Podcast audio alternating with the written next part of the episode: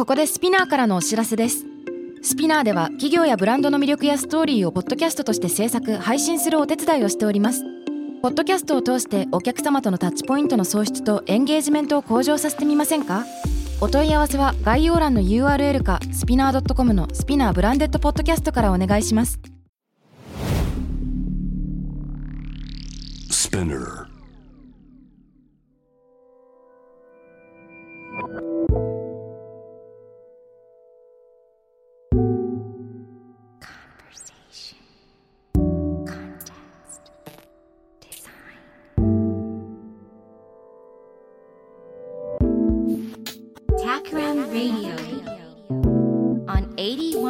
ちじゅういちてんさん J-Wave。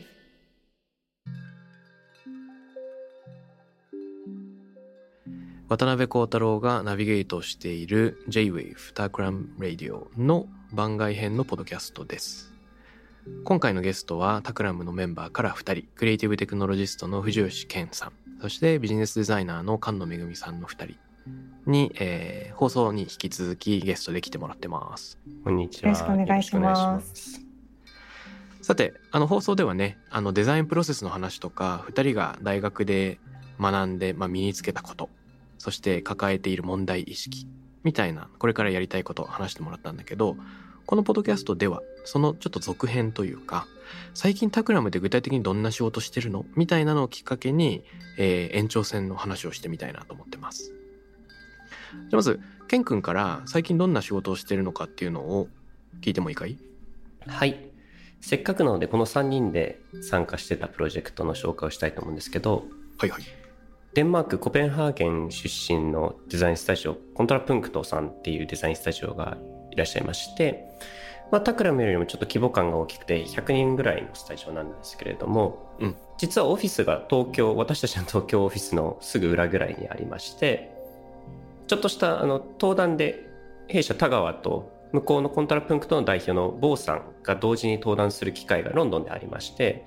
ちょっと仲良くなった結果一緒に何かやろうよということでプロジェクトをやってみた。あの社内はプロジェクトを通称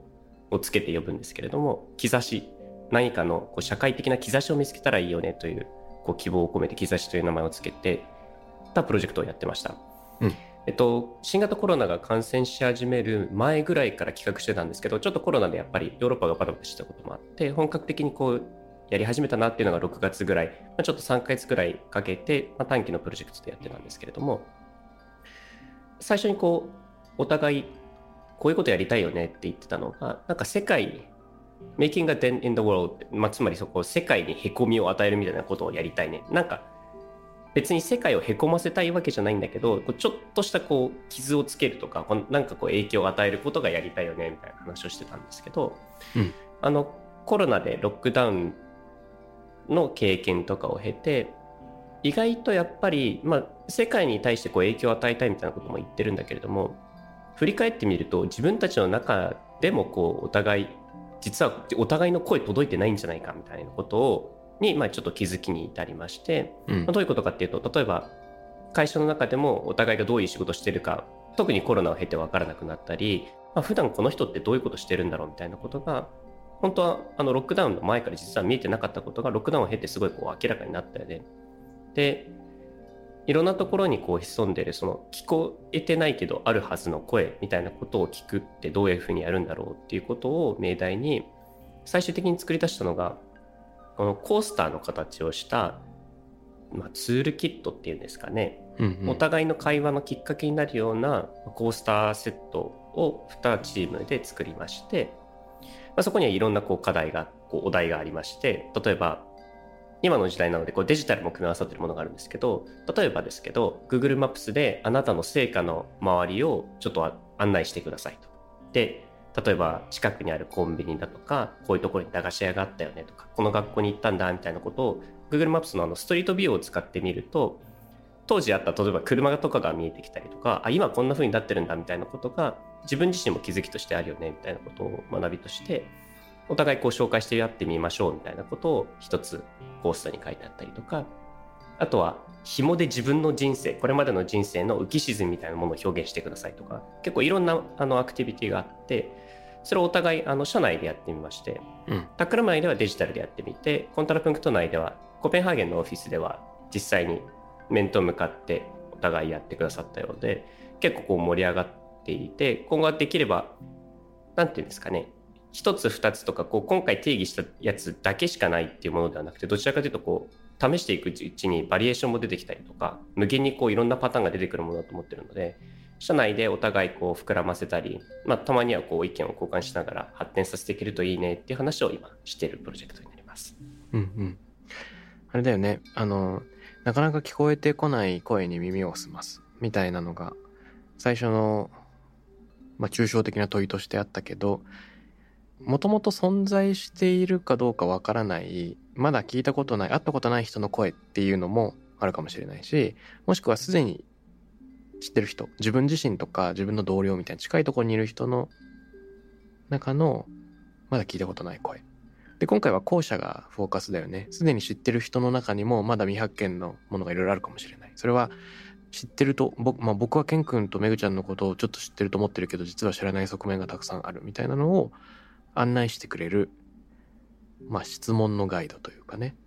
コミュニケーションの入り口みたいなのを用意してくれるっていうのはそんな感じだよね。今回使っているそのコースターだけれども、コースターのチョイスはなかなか確かに面白いなというのは先日ジャーナリストの人と話していてね思ったけれども、普通バーでコースターが使われる時って、例えばハイネケンって書いてあるとか、なんかバドワイザーって書いてあるみたいな感じで、ブランドのコミュニケーションのために使われると。企業が消費者に向けてこういう銘柄がありますっていうのを伝えるためにロゴをでっかく載せるっていうやつなんだけど、まあ、それは大きな声でその会社の名前を叫ぶとかになるわけだよね。で一方で僕たちがやりたいことは、むしろあの大きな声じゃなくて、なんかこのなかなか聞こえてこないささやきに耳を澄ますために、ブランドのコミュニケーションじゃなくて個人同士のコミュニケーション、そこになんか新しい迂回みたいなのを作れないかというかね、まあ、そんなので今までのそのコースター×コミュニケーション、まあ、コースターっていうのは常々何かのコミュニケーションの糸口だったかもしれない。それをよりまあなんか民主化するというか、なんか細かいちっちゃい話のために使えるようにしてみたっていう意味で面白いずらしがあったのかもしれないよね。ちょっと強引に先ほど収録した本編と結びつけちゃうと、あの菅野さんが挙げてらっしゃったなんか簡単に共感しちゃうとか簡単に分かった気分になっちゃうみたいな発言がありましたけど、うん、割と同僚たちってこう普段ね、あのはちじかんぐらい一緒にいるけれども全然知らないことがあったりして勝手に分かった気になってるけど、そこをまた分からなく化してくれるいいツールだなと思いました。本当にそうだね。あのデザインしてるチームで議論してる間にもこういろんな、ね、あの結局にじゅっこぐらい作りましたけど、そのうちそれよりも多い数を結構チーム内でもテストしてましたけど、あ、この人ってこういう人なんだみたいなことをお互いに思い合ったり、こうまたその人のことがちょっと分からなくなったりして、うん、それがまた面白いなと個人的には思ってました。いいよね。なんか自分が当てはめた枠組みとか、まあ、偏見ステレオタイプみたいなものを壊してくれるきっかけになるよね。ケン君はあとは他に共有できるプロジェクトありますか？あとはアディダスへのご提案をこう作るっていうプロジェクトがあって、アディダスにはテレックスっていうマウンテンギアを売っている、まあ、サブブランドがあるんですけれども、うんうん、マット・ドブソンっていうロンドンのスタジオのコラボレーターの方にお誘いいただいて、なんか エーアイ でこう描画する山の風景みたいなものを広告として使えないかと。で具体的にどういうことを彼がイメージしてたかというと、まあ、エーアイ 使うと結構ジェネラティブにこうずっと変化し続けるような映像とかあの画像みたいなものが作れるよねっていう話をしていて、こうずっと新しく山の形を作り続けるで、さかつ エーアイ にはデータが必要なので、その難易度異なるデータをユーザージェネレーティブのデータ、つまりインスタグラムとかフェイスブックとかからデータを引っ張ってきて、私たちが作ったファンが作った写真っていうものが起点となって山ができるみたいなことをできないかって話をしてて、あのファストに使われるはずの技術を使いながらちょっとスローな表現をファストのプラットフォームでやるみたいな、こうすごいこう不思議なプロジェクトをしてたんですけど、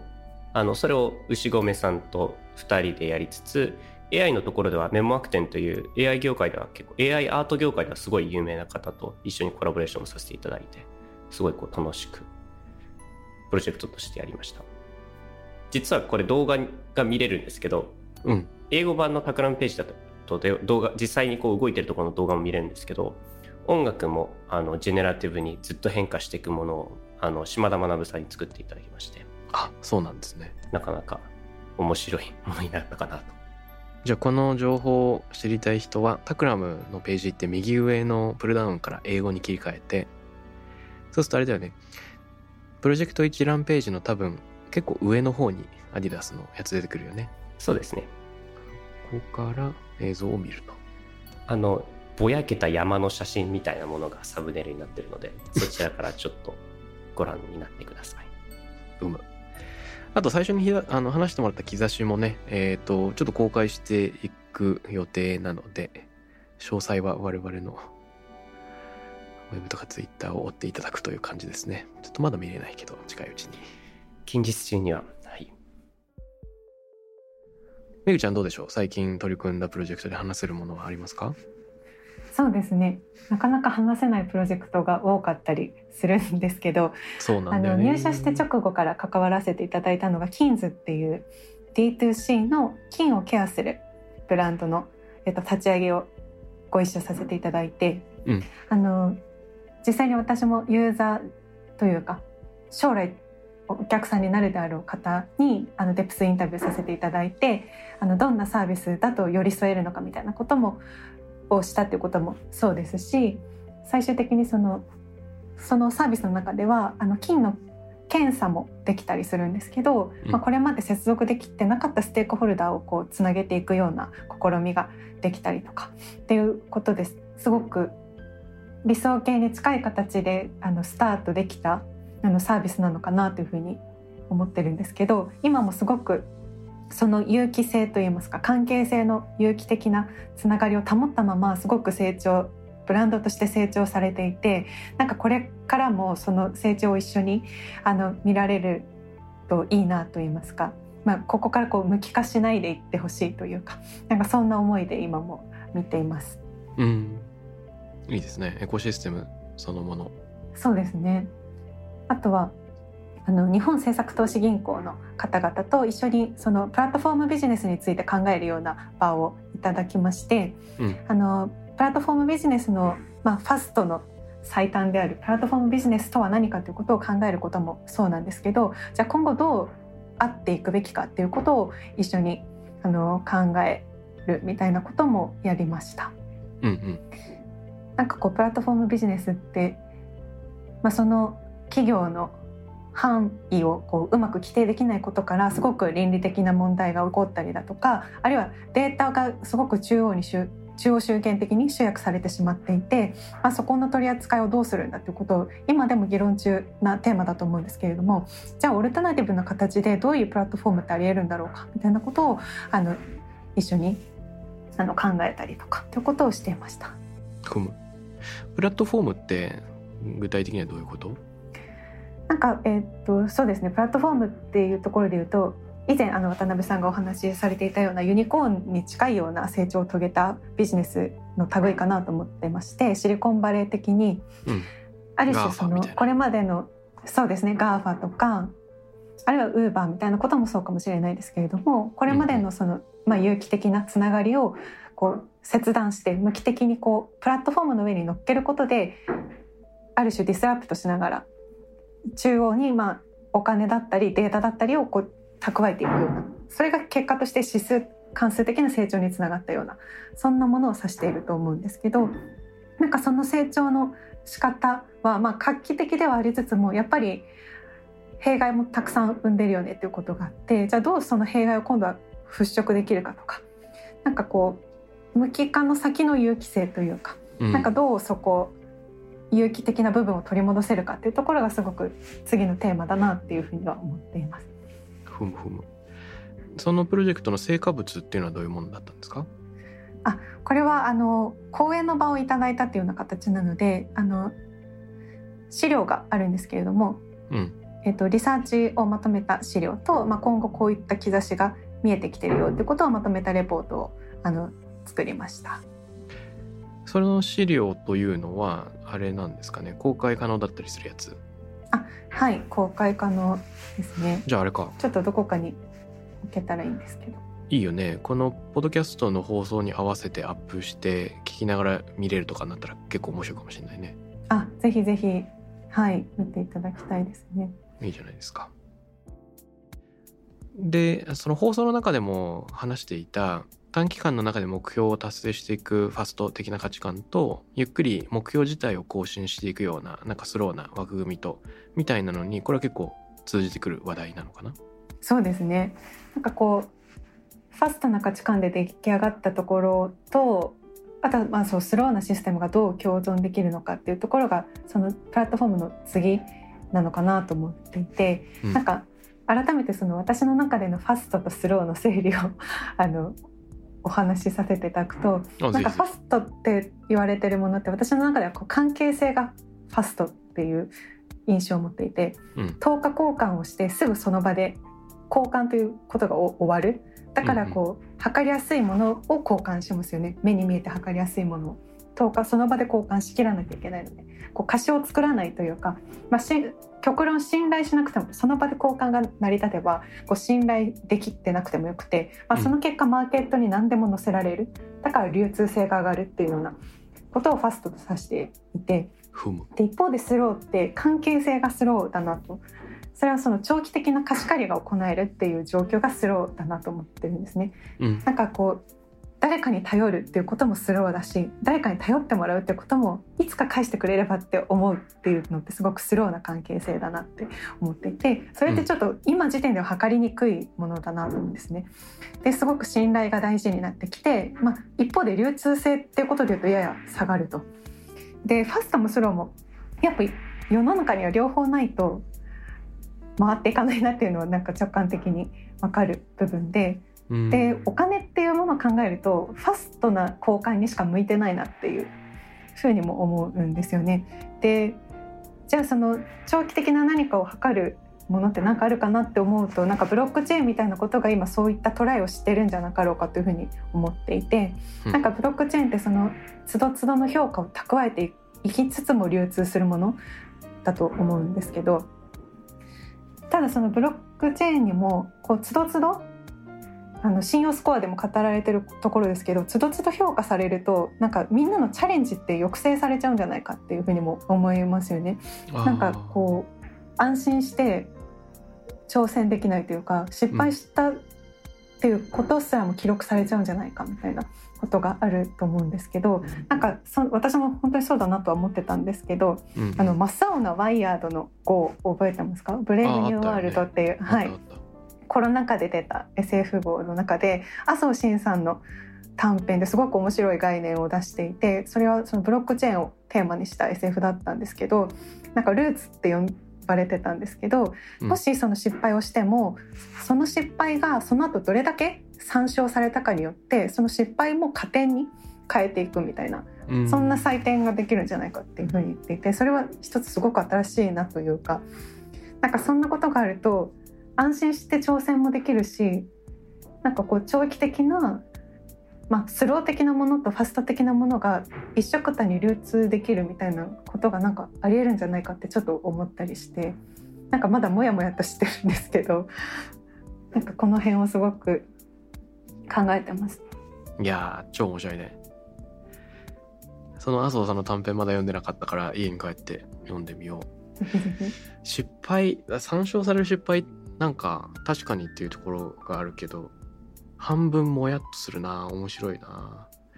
例えばあのリーマンショックみたいなものはなんか世界に影響を及ぼした大きな失敗で確かに参照されていて反省材料にはなっているが、まだ全然解決されてないというか、うんうん、その傾向はまだ強まり続けている、うんうん、で参照されるものの失敗なのになんつうの総括されないみたいな、うんうん、そういうものもあるね。そうですね。参照の量だけだとちょっと違うのかもしれないですね。なんか集合性っぽくなるというかうんみんなが間違った方向に参照するとそれすらもなんか怪しいというか、もちろん解決の途上にあるし、そのような大きな出来事があったからこそ今後まだ解決しようとする人が増え続けるっていう可能性はあり得るけど、いや超面白いねそれは。あのふと思い出したのがですね、最近リワイヤリングファッションというなんか取り組みが広がってるらしくて、ファッション業界をリワイヤリングなんで、あの何ケーブルを抜いて別のとこに挿してあの仕組みを作り変えていこうというイメージだよね。でこれあのドリス・ヴァン・ノッテン、デザイナーのドリス・ヴァン・ノッテンがきっかけになって、でしかもあのイギリスのファッションメディアのビジネス・オブ・ファッションというところがファシリテーターとして話を広げていったものらしいんだけれども、世界のいろんなブランドとかデザイナーが中心になってファッション業界っていうのをの悪循環っていうのをなんか直せないかみたいな取り組みなんだって。で例えば今のファッション業界ってさ、なんていうの、スプリングサマーとオータムウィンターあって、かつそれのなんか間みたいなのもあるじゃん、なんていうんだっけ、はい、プレフォールとかさ、うんうん、あとなんかセールの時期があるとか、なんかなんとかコレクションとかってなんかどんどん細分化されていて、えー、それこそファストにどんどんどんどん物を作っていかなきゃいけないよとか、うんうん、すぐセールがやってくるので、あの正規価格で売る時期が意外に短くてめちゃくちゃあっという間に値段が下がっちゃう、うん、でなんかゆっくりとファッションを楽しむみたいなのができなくて、流行も移り変わっていって、なんかダサくないはずなのにダサく見えるとかさ、うん、あとはまあ、なんというんでしょうか、作る側も忙しい、消費する側も忙しい、かつメディアもしょっちゅういろんなあのイベントに集まらなきゃいけないから環境負荷も高いみたいなので、なんか問題目白押し、うんうんうん、でそれをもっとスローにやっていけないかとか、セールの期間っていうのを後ろ倒しにできないかみたいなのの動きがちょっとずつ進んでるんですって。でこれを見て思うのは、まあ、ドリス・ヴァン・ノッテンとかビジネス・オブ・ファッションすごく偉いなと思っていて、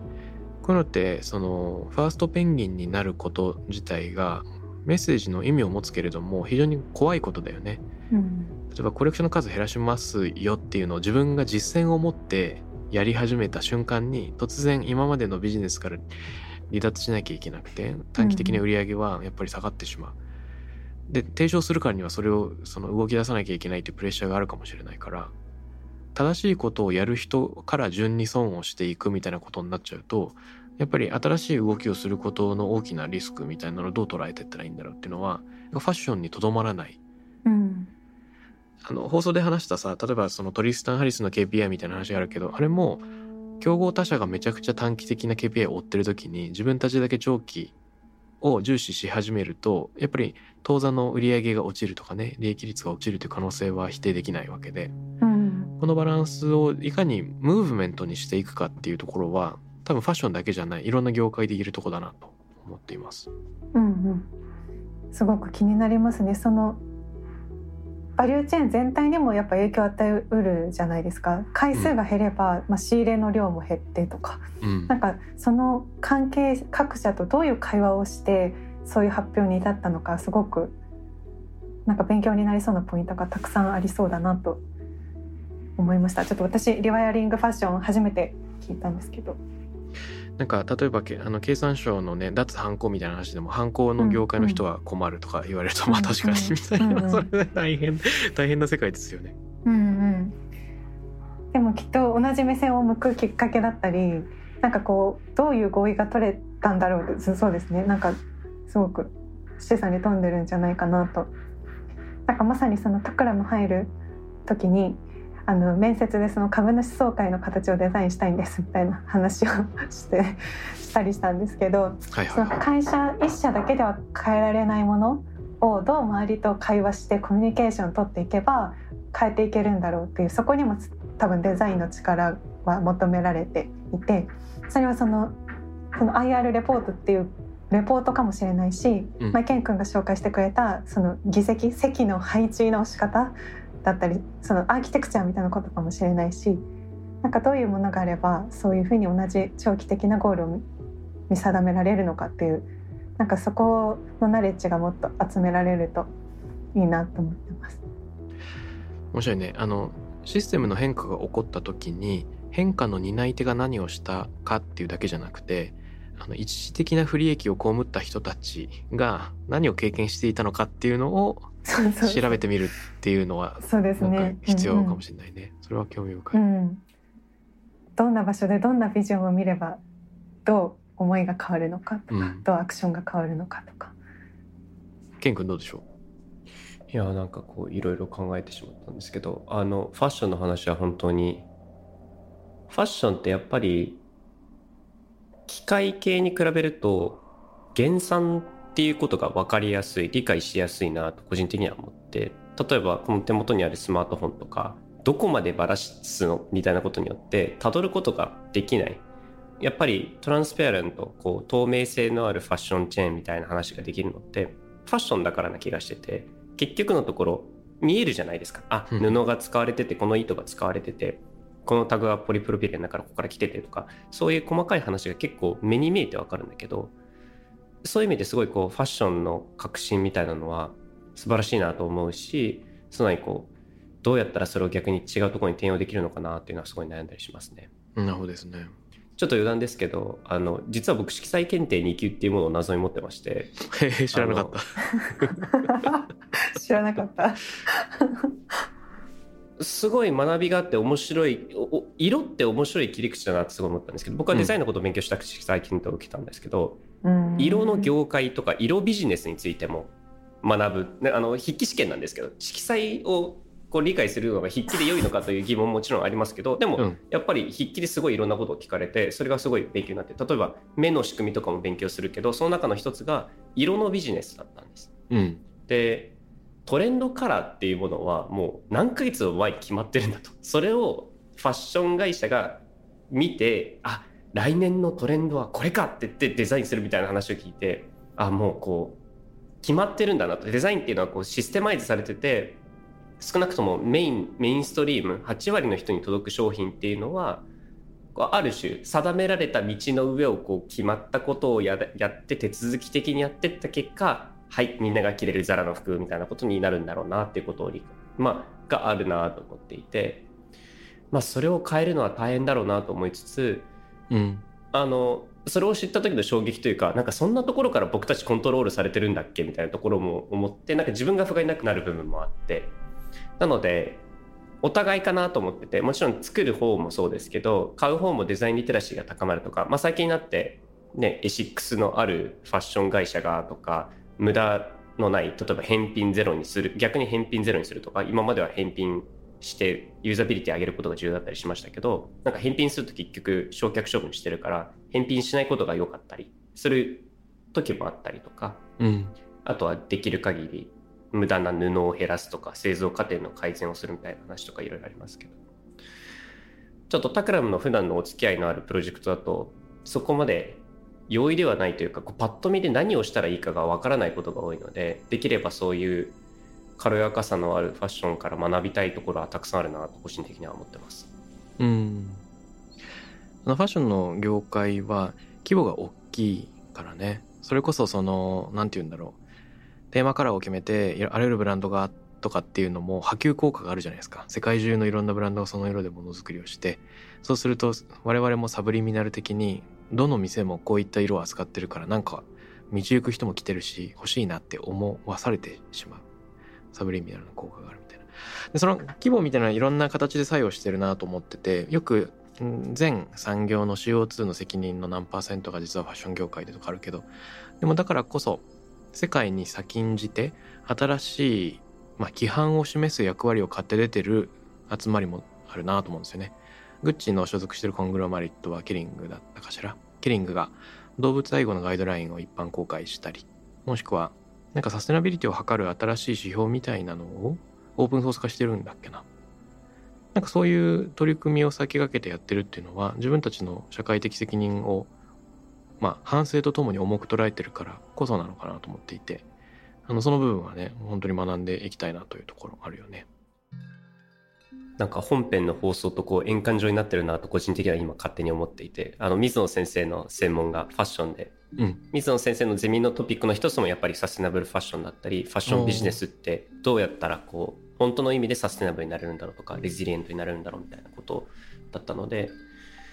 いやなんかすごい帰ってきたなと思いつつ。帰ってきたねということで、ここまで聞いた皆さんはぜひ放送に戻っていただいて、もう一回、はい、ループしますね。もう一周聞けるもう一周聞けるねもう一周聞けるいやなんかこの辺のテーマをちょっと一言で総括するっていうのは難しいんだけれども、あの短期的な目標達成をしていきながら、時間をかけて何かを浸透させて世の中に変化をもたらす、しかもその時短期的なその不利益を被ってしまう人っていうのは一部だけじゃなくて、なんか全員かもしれないとかね、自分たち自身かもしれないっていうことが多分大事で、で、えっと、その不利益を被った事例みたいなのを調べながら、それに対するそのレジリエンスを身につけていこうっていうのは、もしかしたらこのトークの中であの得られた発見なのかなと思いました。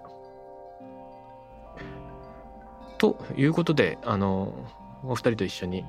番外編の収録もさせていただいて、個人的にはね、あの外部ゲストに来てもらう人と同じくらいのたくさんの刺激を二人からいただけてすごく嬉しいなと思っています。もちろん勉強になりました。ありがとうございます。恐縮です。突然呼んじゃったんだけど、今後も懲りずにたまに遊びに来てくれると嬉しいです。ぜひ、はい、ぜひぜひ。では、えー、タクラムの藤吉健君と菅野めぐみさんでした。ありがとうございます。ありがとうございました。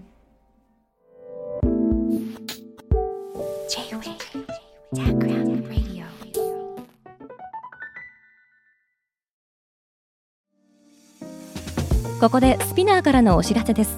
現在様々な企業のブランデッドポッドキャストを制作しているスピナーでは、自社開発したポッドキャスト管理システムソニックボールを用いたオリジナルのアンケートを実施しています。リスナーの属性データを可視化することで、御社のニーズに合わせたコンテンツ制作が可能になります。スピナーホームページ内のコンタクトよりまずはお問い合わせください。